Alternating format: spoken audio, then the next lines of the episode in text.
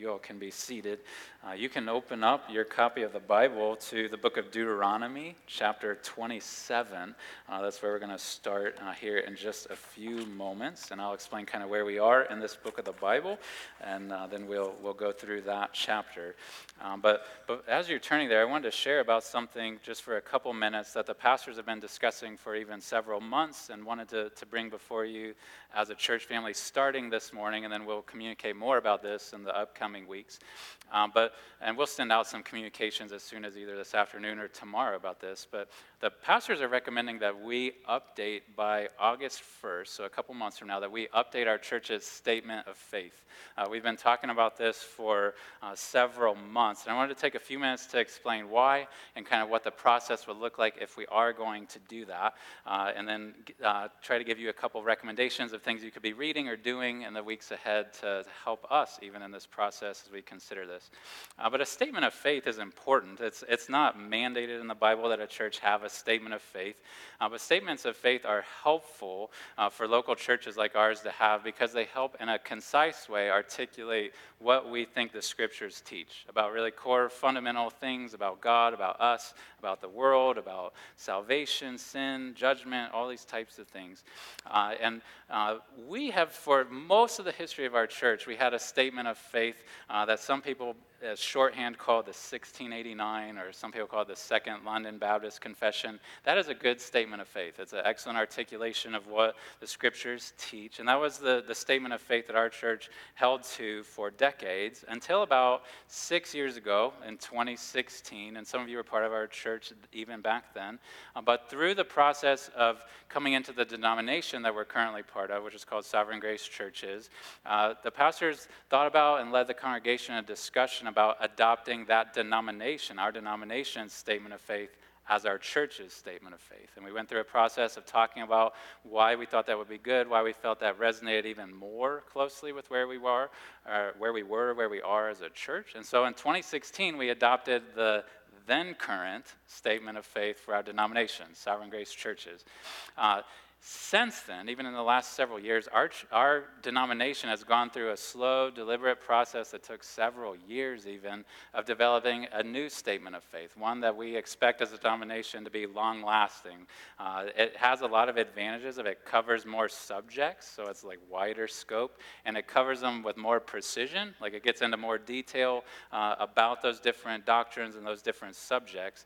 And so our denomination has adopted this new statement of faith, and that statement of of faith is what we're recommending that we adopt as our local church's statement of faith. We don't have to do that. We're not required to do that. Nobody's making us do that. Uh, but we think that it would be a good move for us as a church.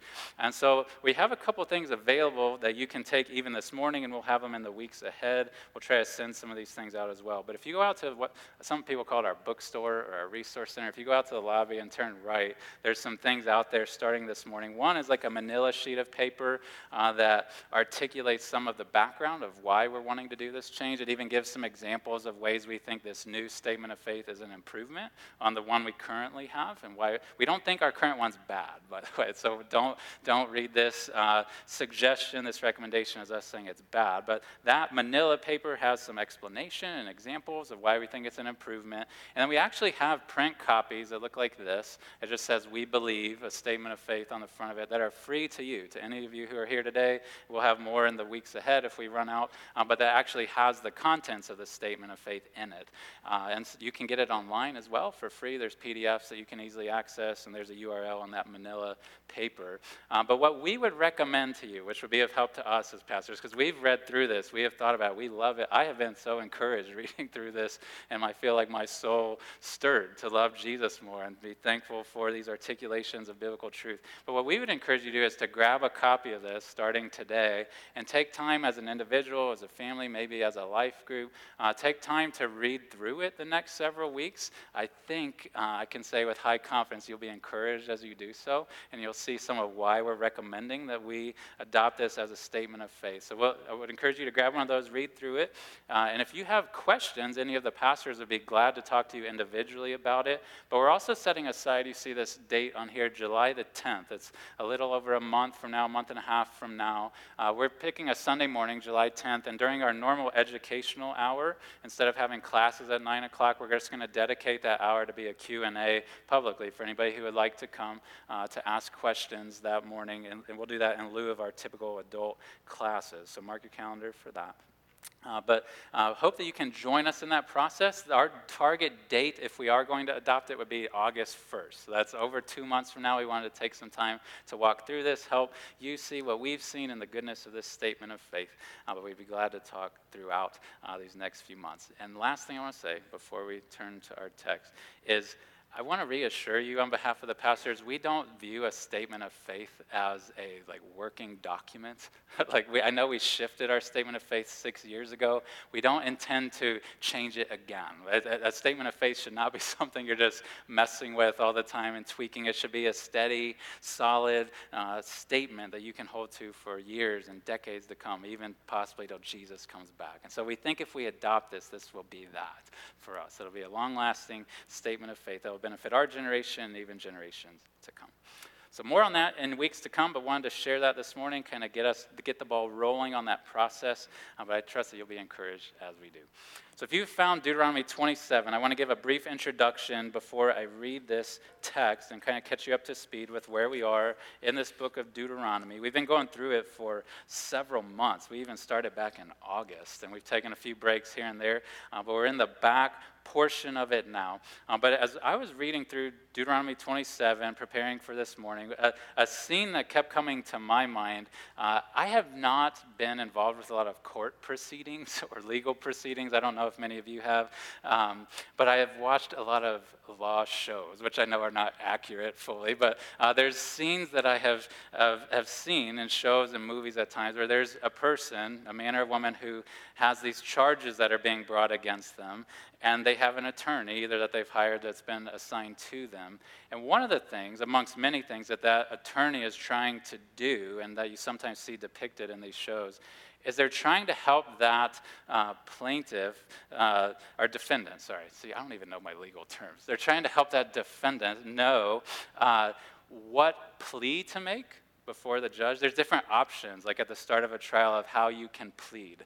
Uh, you can plead guilty, you can plead not guilty, you can plead no contest. I think there's other options of how you can plead, but one of the things that that attorney is trying to do is help this person think through what are the pros and cons of pleading this way versus this way and what might that, what road might this lead me down if i make this plea versus this plea and they try to reason with them explain the logic and rationale and what I think you're going to see, what we're going to see in Deuteronomy 27, and you'll have to, to bear with me as we read it and as I try to explain it, is I think we're going to see that Moses, as he speaks these words to the nation of Israel, is in some ways acting like that attorney, trying to help prepare the Israelites to think through what sort of plea could you even offer before God?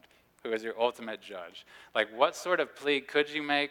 What stuff is off the table, plea wise, for you that you can't even entertain? It's not even your right, and it would not be even wise to do so. It's, it's like Moses trying to lovingly, uh, kind of subtly coach his fellow Israelites about what plea to enter in before God. And I think as we read it, God will use this text to instruct us that way as well, to help us, to help you think, what sort of plea could I ever offer to God? Uh, what sort of plea should I steer away from as I think about standing before my judge someday? And so, uh, in a moment, I'm going to read Deuteronomy 27, but if you've not been with us, the book of Deuteronomy is, we've seen, as kind of like a farewell address of Moses. He is 120 years old at this point. He is about to die.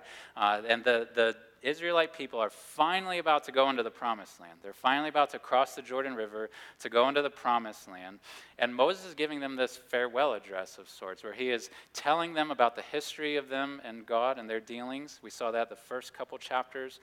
Uh, then he's told them for numerous chapters now, he's told them about the stipulations of God's covenant with them, kind of what the rules are, what the terms are as we go into this land of what God as the supreme ruler is, how he's calling us to live. Deuteronomy we've seen is like a treaty of sorts, like an ancient treaty where there's the history between the two parties, there's the general rules we saw, like the Ten Commandments. There's this long section about specific rules that we just ended last week. And now we're going to get into this section in Deuteronomy 27 of this treaty uh, that in ancient times they would have in these treaties, after they spelled out the rules, they would have these sections where they detail blessings that come to the people if they obey, and curses that come to the people if they disobey.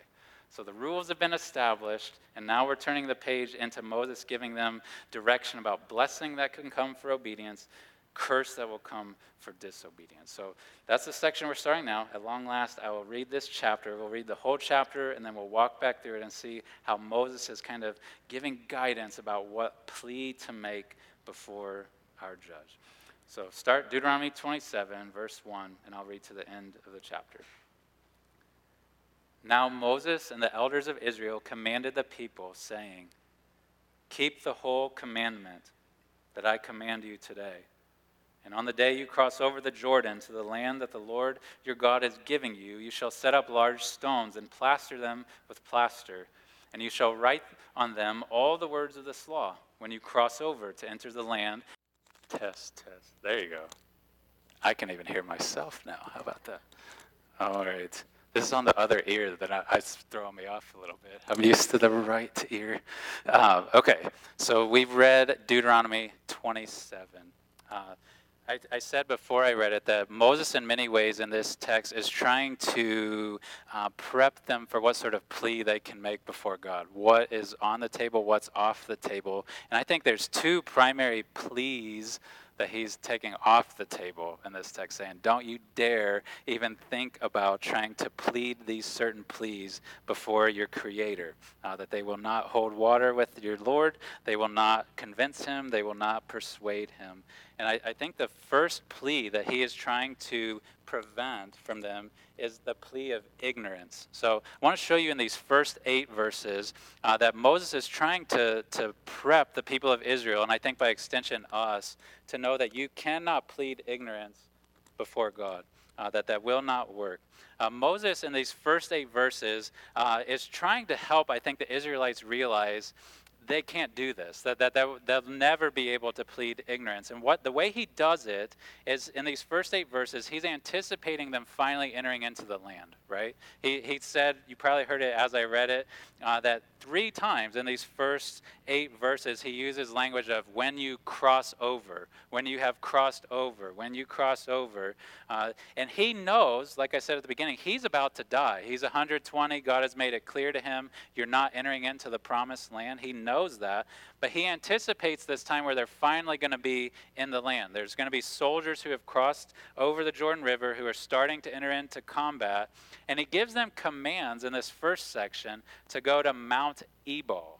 Uh, you may not know much about that. I won't belabor it, but that was just know that it was that was a significant place for the people of Israel. Even going back to the story of Abraham and uh, of his descendants, this would have been a significant spot for them to go into the land. And he tells them in these first eight verses to build two things, uh, to to put up two things. So in verses five to seven, you may have picked up on that. He told them to build an altar there right? He said to use uncut stones, and he said that they're to offer sacrifices there to God, who has brought them into this land at long last. So that was the first thing they were supposed to build was an altar there at Mount Ebal. And the second thing is he tells them to put up stones. Wait, I don't know if it was stacking them or putting them side by side, but he tells them to set up plural stones there at Mount Ebal, and he tells them to put plaster around them and then to write the law of God on those stones, on the plaster uh, that would have been on those laws. So he told them build an altar and build this pillar or, or these side by side stones uh, that you can write the law on. And this is significant, I think, because they, if you know the story of what has taken place before this, they already had the law of God written on stones, didn't they? Uh, at Mount Sinai, God had with his own finger, the scriptures tell us, had written this, this very law on stone tablets, had given it to the people of Israel through Moses.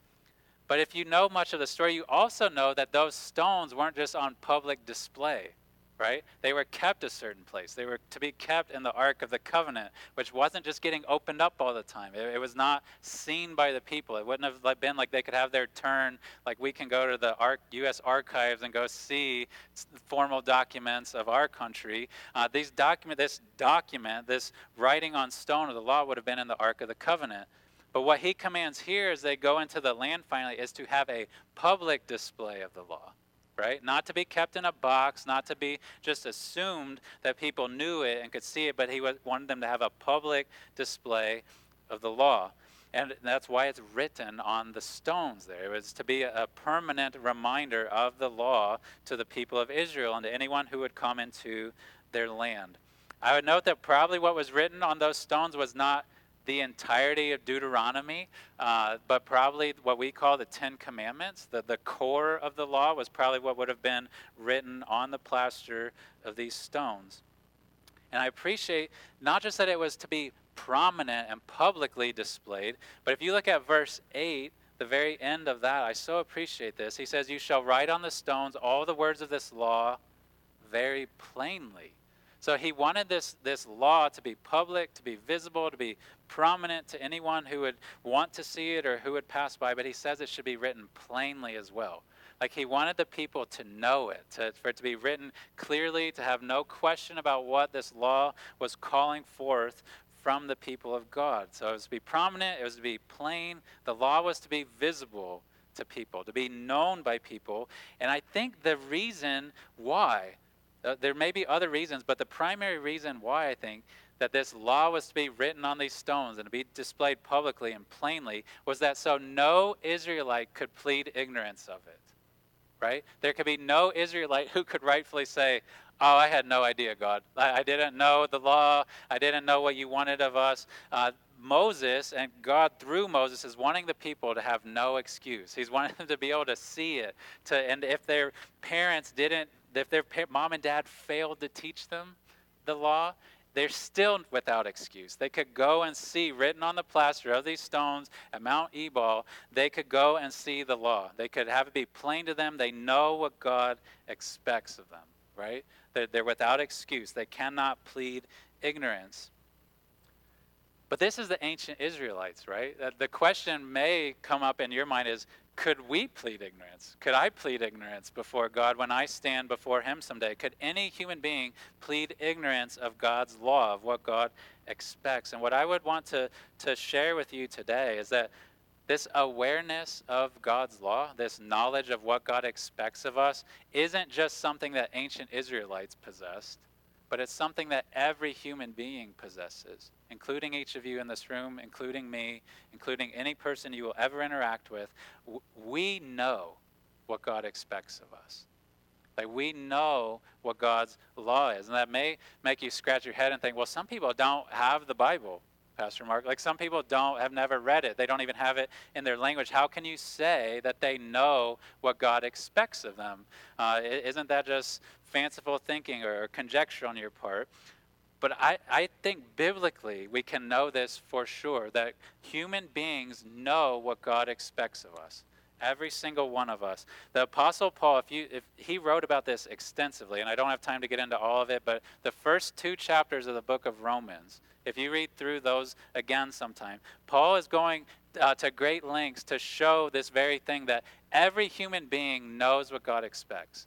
That there is no human being who has an excuse before him. And he, he said things in that passage, Romans 1 and 2, he said first that human beings can know what God expects just by what some people have come to call the natural law, by just looking around at the world, seeing how the world operates. He said this in Romans 1 19 to 20. He said, talking just about human beings in general, he said, What can be known about God is plain to them because God has shown it to them.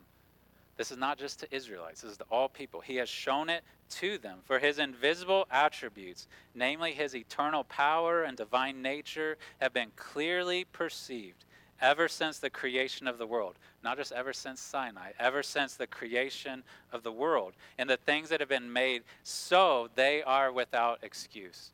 So we can look around. Every human being can look around at the world and see at least enough in how they view the world to know there is a God and there is a God who has certain expectations. There's a God who has certain ways that He has made this world to function, right? We are without excuse. There are some, I've talked to people who try to say, man, the Ten Commandments, like, don't murder, don't steal, don't commit adultery. Like, did we really need God to tell us that? Like, did we really, like, don't just all human beings know those things without the Ten Commandments and the finger of God?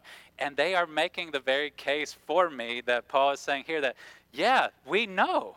Like, we know as human beings that there is moral right and there is moral wrong. We know that there is a certain way that this world is to function, that we all know it. that the revelation of God helps codify it, it helps add specificity to it. But we all know that there is a God that has this world to function in certain ways and that we are part of it, that we're to come under his law. And Paul says, secondly, in those early chapters of Romans, that we can learn not just from the natural law and looking outside of ourselves, but that we can know from even internally our conscience teaches us that there is moral expectations that God has for us as his creatures, right? He said, Paul says in Romans 2 that even those uh, who are unbelievers, even those who don't even have the scriptures, he says that they have a conscience that bears witness to them right? That, that bears witness to them. And he, it says even more specifically in chapter 2 that they have conflicting thoughts within them that either accuse or excuse them. Like we all have a conscience, don't we? I, I, I think it'd be fair to say, as if I could peer into your experience as a human being, you have a conscience, right? We talk often how you don't have to teach a kid to sin, right? That's true. My my kids have sinned without me teaching them. I sinned without my parents teaching me. But as true as that is, we don't have to teach kids to sin. We also don't have to teach kids to feel conviction for sin, right? Like if you observe little kids, there are certain things that when they do it, they know it's wrong. Like that's why they try to hide it. That's why they try to shrink back from it. That inner conscience is embedded in us as human beings where we know, even in our experience, even apart from intellectual explanations, we know in our experience there is right and there is wrong. There is good and there is bad. And I have a choice about how I follow that or do not. And so our conscience, I, I saw one person before explain how the conscience is like a candle within us. Like it may be a faint light, and it's a light that could get dimmer. We could sear our conscience. We could, could stop listening to it. But it is an ever present light within us that points us no matter what our religious background, no matter what we know of the Bible or not. Our conscience is like a candle within us that at least sheds some light on the reality that there is right and wrong, that there is good and there is evil. And that light never truly goes out. And the conscience may be a candle, it may give faint light, the scriptures are more like a floodlight or a spotlight that uh, show more and more, with more and more clarity, yeah, this is right, this is wrong. This nuance is right, this nuance is wrong. Scriptures are like a floodlight that comes on the moral re- reality and expectations of it. But every human being, whether ancient Israelite or modern Hoosier, knows that there is right and wrong. That there is an expectation of our Creator, of us as creatures right? And I know some like to make a big deal nowadays about uh, they they throw a, a big. Uh, I don't know, like they complain a ton when the Ten Commandments aren't displayed anymore in public places. They get very frustrated about that. Believers get frustrated. Why can't we have the Ten Commandments displayed anymore? But hopefully, if that's you, this can be an encouragement to you that even if the Ten Commandments are invisible to people, human beings still know that there's a God who made them and that has expectations of how they are to live their life. The Ten Commandments help codify it, but they know. And just by way of application, before I move to the second uh, plea that Moses pulls off the table for the Israelites and for us, in thinking of this, we can't plead ignorance. I think it's important for us as the people of God, if we're followers of Jesus, is that we make sure we don't allow people, unbelievers, to either forget that law of God or trivialize it or try to snuff it out in their life. The, the conscience of people we engage with can and does become seared, right? It does become very faint at times. That, that knowledge that they began life with of there's right and wrong sometimes does become more faint. And that they start to make excuses for themselves. They start to justify things I think deep down they know are wrong. And it is partly our role. This is an unpleasant part of being a herald of the good news of Jesus is that we need to confront people lovingly with the reality that they are going against the law of God that they know to be true. Like it does not serve them to just let them think that they are doing fine, that they are doing okay, that, that God is okay with their disobedience. That will do nothing but damage to them. That will help make them think less of Christ. It will make them think less of the good news of Jesus. We have a responsibility to kindly, lovingly, not necessarily aggressively and harshly, but to hold the mirror of the law up in front of them whether it's directly from Scripture most prominently, or if they're not willing to believe that yet, to even hold natural law up to them and say, friend, like you, do you know that lying is wrong? And if they acknowledge yes, which I think they would, ask them if they have done that like hold the, the mirror of natural law before them uh, to help them see that they don't not only do they not live consistent with what god has commanded in the scripture but they don't even live consistent with what they say they believe is true what they say they think is right. And we have this responsibility to lovingly confront them with the, the wrongness of their behavior both past and present to help them see that they are not ignorant of the law of god. Even if they're ignorant of scriptures they are not ignorant of the law of God. Second application with this is parents, I would encourage you, especially if you have young children, is to make sure that you are teaching the law of God to your children. Uh, we did a way a series we called Wayposts uh, numerous months back of the discipleship of children and steps we can try to lead them down. And the second one we talked about really early on in the life of a child is to try. We called it uh, the Waypost of instruction that we want from a very young age for children to know their need of the gospel. They need to know that there is a law of God that He calls them to obey and that they are incapable of keeping it, uh, that they defy Him, that they go against Him. That is part of our responsibility, is not just to puff them up and flatter them, but to lovingly hold the law of God up to them and say, Son or daughter, like, do you see what God calls from us? And do you see how you break that? Do you see your own guilt? Like, this is the ways that I have been guilty of law breaking. These are ways I see you being guilty of law breaking. We must do that. that, that that's doing the groundwork of them being able to plant the seed of the good news of Jesus, is to confront people with the wrongness of their behavior, that they know deep down is wrong. And so don't shrink back from that. appeal to them, call them to see what they know is true in their own heart, but even more so to see what is explicitly stated in the scriptures of the law of God that He calls us to live and our, our awareness of it. No one can plead ignorance before the judgment seat of God. Not you, not me, not anyone.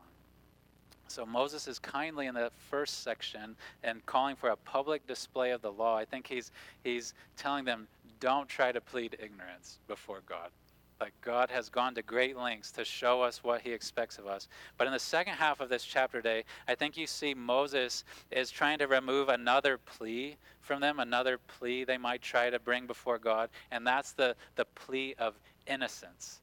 So if they can't plead ignorance, he's also trying to help them see they can't plead innocence as well. And I would say to you the same thing that you cannot plead innocence before God either.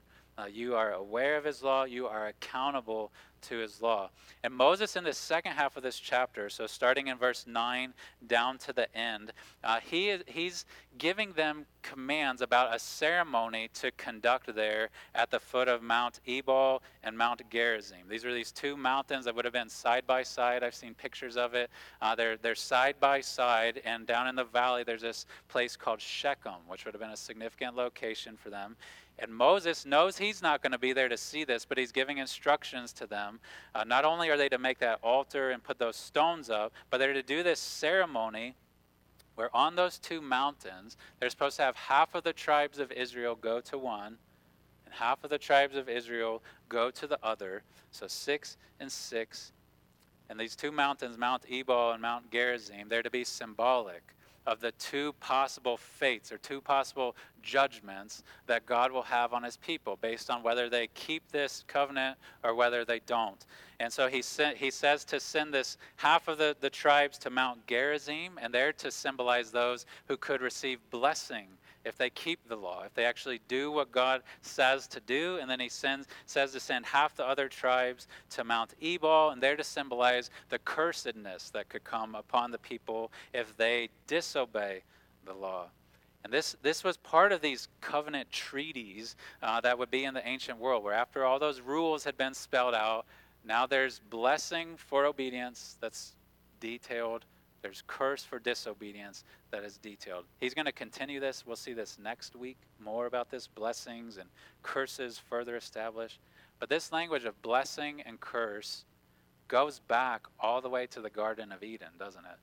Like if you remember on the creation accounts, when God creates the first human beings, it says that He blessed them, right? And then gives them this command about how they're to operate. There's this blessing of God that can be given and was given initially to human beings.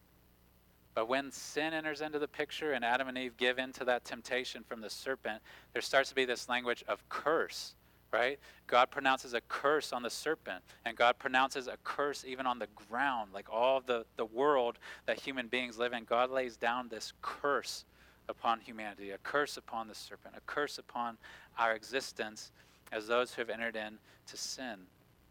And so Moses here, as he imagines this ceremony that he wants to take place there at the foot uh, of Mount Ebal and Mount Gerizim, he, he gives them a script again, kind of like what we saw last week. He gives them this script that you see starting in verse 15 down to the end of the chapter, where he, and I'm not going to go into detail about all these, but he gives them this series of 12 different statements, like a, a kind of a, a call and response, where he calls the Levites, the, this priestly tribe, to say, you probably picked it up as I was reading it, to say, Cursed be anyone who fill in the blank. They, and they say 12 different things. Cursed be anyone who does this.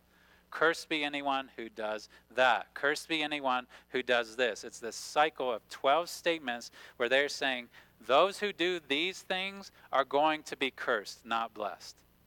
The, there's a curse that will come for these things. And I think these are samples of types of disobedience to the law. This is not like if I skate by and I get these 12 okay, uh, then I avoid curse. This is just to be a, an examples of the whole of the law. That if you disobey the law of God in these ways, curse is going to come upon you. Curse is going to be your fate. And these have a, a theme, I would say. It even is explicitly stated in a few of them about things that are done in secret.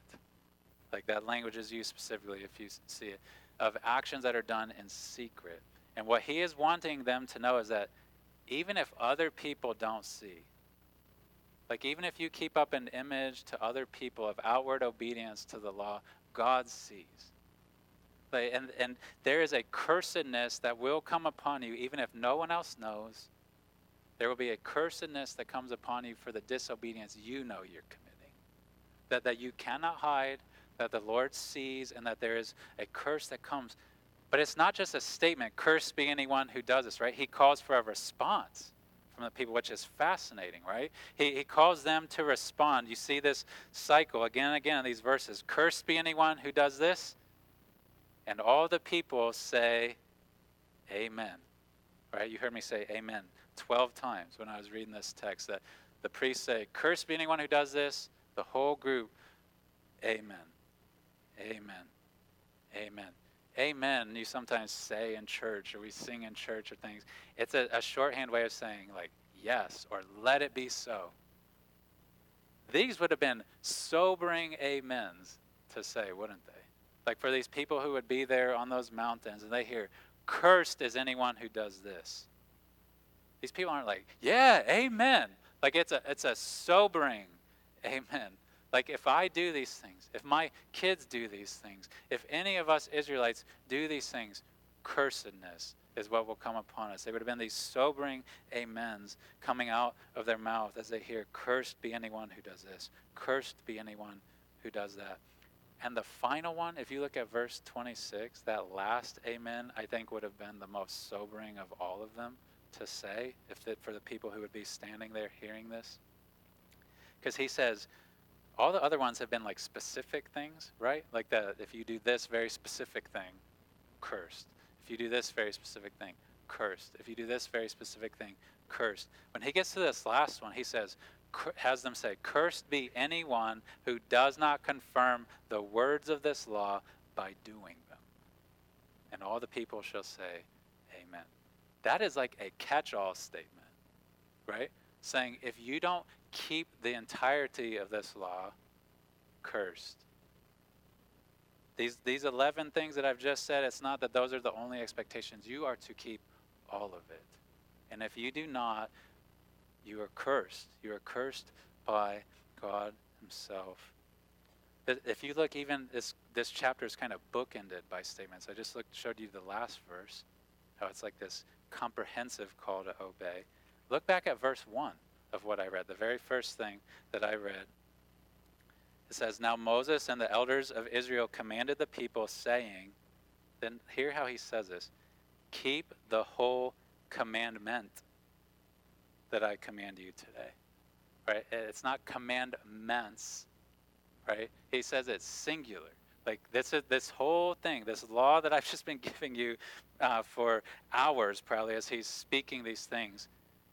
Keep it as one commandment, the whole thing.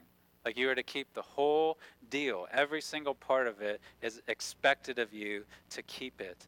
That's why in the book of James, James chapter 2, verse 10, James said, Whoever keeps the law but fails in one point has become guilty of all of it. Have you heard that text before? That if you keep all of the law of God, but you fail in one point, he says, you have become guilty of all of it. And it's like, I think Moses is, in some ways, he knows he's about to pass away, he knows he's about to die. I think Moses, in some ways, uh, and we'll see this way more clearly next Sunday, he knows they're going to disobey. Like he knows they are going to royally screw this up. Like he, he knows that they are going to fail. And I think he probably even knows them well enough to know even though they're going to fail, there's going to be some Israelites who will have the audacity to still claim that they're righteous. That, yeah, we've broken this part, but, you know, by and large, we're good. Like, we, we keep the law, most of it. And it's like Moses and giving them, especially what we call verse 26 here, this very last, cursed be anyone who doesn't confirm the words of this law by doing them. It's like Moses and having them then say, Amen, is wanting to put them on record. Right? He, he's wanting them to be on record as saying, We know we have to keep all of this. Like we know that the whole thing is our responsibility to keep. And it's like he wanted them in his kindness, and, and this may not feel like a kind thing, to have that amen that came from their mouth to be like a self condemnation, like a self attesting, like, I know, I knew the terms, I knew the consequences, I knew, we knew we were to keep all of it, and now we have failed to do it. Like, we cannot plead ignorance, we cannot plead innocence. It's like Moses is imagining in the future being able to say, play back the tape like, do you remember there at, Shechem? Do you remember there at the ceremony? Our we or our forefathers said, "Curse be anyone who doesn't keep the words of this law," and we said, "Amen." Curse is rightfully coming to us. Curse is rightfully what we deserve as people who have broken the law of God. And so this is true of the Israelites, right? They can't plead innocence. Like they know cursed is anyone who doesn't keep this law and keep all of it. But the same is true of us. The same is true of you that you cannot plead innocence either before the Lord. You cannot do it. The Apostle Paul quotes Deuteronomy 27, verse 26, uh, that verse that I've been referring to here at the end of today's text. The Apostle Paul quoted that in the very text that Lori read so well for us earlier in the book of Galatians, chapter 3. And in Galatians chapter 3, verse 10, Paul quotes this last verse of Deuteronomy 27, and he said this. He said, All who rely on works of the law are under a curse. So, like anyone who thinks that they're going to be able to plead righteousness, like I've kept the law, God, he says, anyone who's relying on that, of saying, I'm innocent, I've been good. He says, anyone who tries to plead that is under a curse. And then he quotes this For it is written, Cursed be everyone who does not abide by all the things written in the book of the law and do them. Paul is saying what I've been saying and what Moses was saying here that if, you, if we do not keep any part of the law of God, any fraction of it, we cannot rely on our own good standing to, to go before God with our righteousness. We, we've broken it all if we've broken any of it. It is all or nothing. That's why there's just two mountains, right? It's blessed or cursed, Ebal or Gerizim. It, there is two fates. There are two ways that we could be viewed by God and, and treated by God, either blessed or cursed. And if you don't, if the Israelites didn't keep the law, all of it cursed. And if you do not keep all of the law of God, you are cursed as well. Every single human being is cursed if we do not keep the totality of the law of God. If I was going to stop here, just end of Deuteronomy 27, I, I would understand if you left despairing, if you left thinking, great. Like Paul or Moses has pulled off the table the possibility of me or anyone ever pleading ignorance. Like we know what's expected. And he's removed off the table the ability to plead innocent. Like I, I know the law. I'm guilty of it. I've broken way more than one part of it. So I'm guilty of all of it. We know this. We, we break his law. We deserve his judgment. We deserve to be cursed. But Moses, in his mind, even as he was saying these things to the people of Israel and trying to help them pull these pleas that they may be tempted to go to off the table, Moses knew, he didn't know as much as we know, but he knew that someday there was going to be a Savior who would come, right? He knew that there was a plea that people could make before God that would actually work. It wasn't ignorance, it certainly wasn't innocence, but he knew there was a plea that we can make. And that plea that, that Moses in some way knew and that we know more fully now, and that I want to share with you now, is that even though you cannot plead ignorance and you cannot plead innocence, the plea you can make is that you can plead Christ. That is the only, only hope that is your only plea that you could ever make before God and have any hope of forgiveness, have any hope of blessing, is that you can plead Christ. And in our court system, if you tried to go into before a judge and you tried to plead somebody else's merits, somebody else's actions, you would get laughed out of the courtroom or probably were like scolded and mocked maybe. Like you would never go into a courtroom and say, I know I'm guilty, but this guy over here, like, look at what he did. Like, uh, like count count that for me. You you cannot do that. In our court system, rightfully, you are on trial for your actions, right? Like you are accountable for the things that you do. But in the, the divine courtroom, the divine justice of God, God actually allows us, and He even invites us to appeal and to plead someone else's merits say, I don't have anything. Like, I have unrighteousness. I have sin to bring to you. I have cursedness to bring to you. But I'm going to make a plea to you of someone else's righteousness, something that they have done for me. And that is what we can do with the person of Christ. Also in the text that Lori read for us, in Galatians 3, chap, uh, chapter 3, verse 13. Paul said this, and you heard it read earlier, but I, I want this to sink into you now that you have heard about the curse that should be coming to you. Paul wrote in Galatians 3:13, he said this very simple but glorious thing. He said, "Christ redeemed us from the curse of the law by becoming a curse for us." Like Christ redeemed us from the curse of the law by becoming a curse for us. If all of humanity could be divided between those two mountains of either those who kept the law or didn't keep the law, if all of humanity, the billions who have ever lived or will ever live, if they could all be divided between those two mountains and whether they deserve blessedness or cursedness, the one mountain would have one person on it person of Jesus. There is one human being, and it is not you and it is not me, who could rightfully stand on that mountain, on Mount Gerizim, and deserve the blessing of God, who's kept the law of God perfectly. It's the person Jesus. Yet, though all the billions of us others are rightfully on that Mount Ebal, deserving the curse of God for our, our sin against him, as Jesus went to the cross, see, the, the righteous one, went to the cross, he took our cursed sin, our vile disobedience, the, the things that we have done again and again and again against our God, that where we have defied him, Jesus took that sin upon himself. That's what Paul means when he says he became a curse for us. He, he took the, the weight, the full extent of our sin, got counted to him, then he was cursed by God the Father. That the judgment of God that should be aimed at all of us on Mount Ebal was aimed at Jesus on Mount Calvary. Right? Like that he became a curse for us, took all of it, every bit of it upon himself, suffering the full wrath of God, even to the point of death.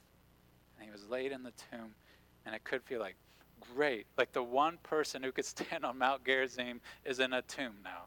Great. Like blessing for no one.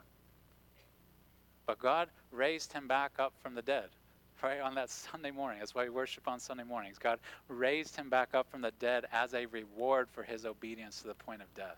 Not only had he kept God's law in living, but he had kept it even in dying. He had been obedient to God the Father, and God raised him up from the dead. And that was a sacrifice that actually worked, right? Even here in Deuteronomy 27, he commanded them to make sacrifices, right? He told them, build an altar, like get those uncut stones, stack them up, make sacrifices. They made those sacrifices. Curse could still come, right? Like these people who had just made these sacrifices, it did nothing to remove the curse from them. It did nothing to remove the potential of curse from them. There was curse that could still come to them and did still come to them. But when Christ became a sacrifice for us, he bore the full weight of that curse so it could be removed. We could be redeemed from it, released from it once and for all, right? That sacrifice actually worked. It actually accomplished the removal of the curse for us. And I want to call upon any of you who are in this room today who have never placed your faith in Christ. You have heard today that you are guilty of the law. You have broken it. You are not innocent. You deserve the cursedness of God. You deserve the wrath of God, but you have heard the good news that Jesus has borne that curse for you. I call upon you today. I, I, I, want to give you, if I could say it this way, the plea deal of all plea deals. Right? God offers you a plea deal to say, You who are cursed, like you who are unrighteous, who have nothing good to bring to me, make a plea with me. Come to me with the merits of my son Jesus, the one who died for you and the one who's been raised for you. If today, make today the day that you stop trying to come to God with your righteousness and you start making your plea Jesus and Jesus alone. Like that he suffered for you, that he became a curse for you. He bore the curse that you deserved so that you could be freed of it, that you could be forgiven. And God will not laugh at you. He will not mock you. He will not laugh you out of his divine courtroom. He will smile and he will receive you. Like he offers pardon to you, not because you are good, but because Christ has become a curse for you. And Christ has died for you and been raised. I would call upon you to call upon Christ today. Make him your plea before God and he will gladly pardon you. And to those of us in the room, and I know there are many, who maybe long ago we were born again. Long ago, we started making Jesus our plea before the Heavenly Father. My call to you, my call to us today is to make sure that we resist the temptation to morph our plea before God into Jesus and my goodness. Like Jesus and my obedience, Jesus and my righteousness, Jesus and anything else. If, if our plea be, before God starts to become Jesus plus anything, it is a plea that will not work.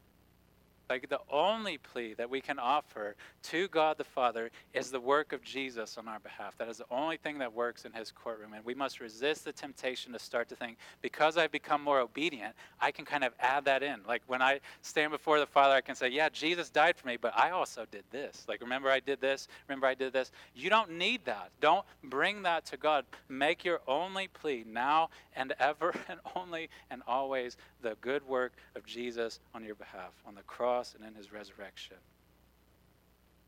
We sing the song often before the throne of God above. I, I had those lyrics just rolling through my mind thinking of this text where we sing this often. We say, Before the throne of God above, I have a strong and perfect plea. A great high priest whose name is love, whoever live and pleads for me. And later on we sing, when Satan tempts me to despair and tells me of the guilt within, he tells me my cursedness. Upward I look and see him there who made an end to all my sin. And we, I can't help but cry sometimes when we sing this. We say, Because the sinless Savior died, my sinful soul is counted free.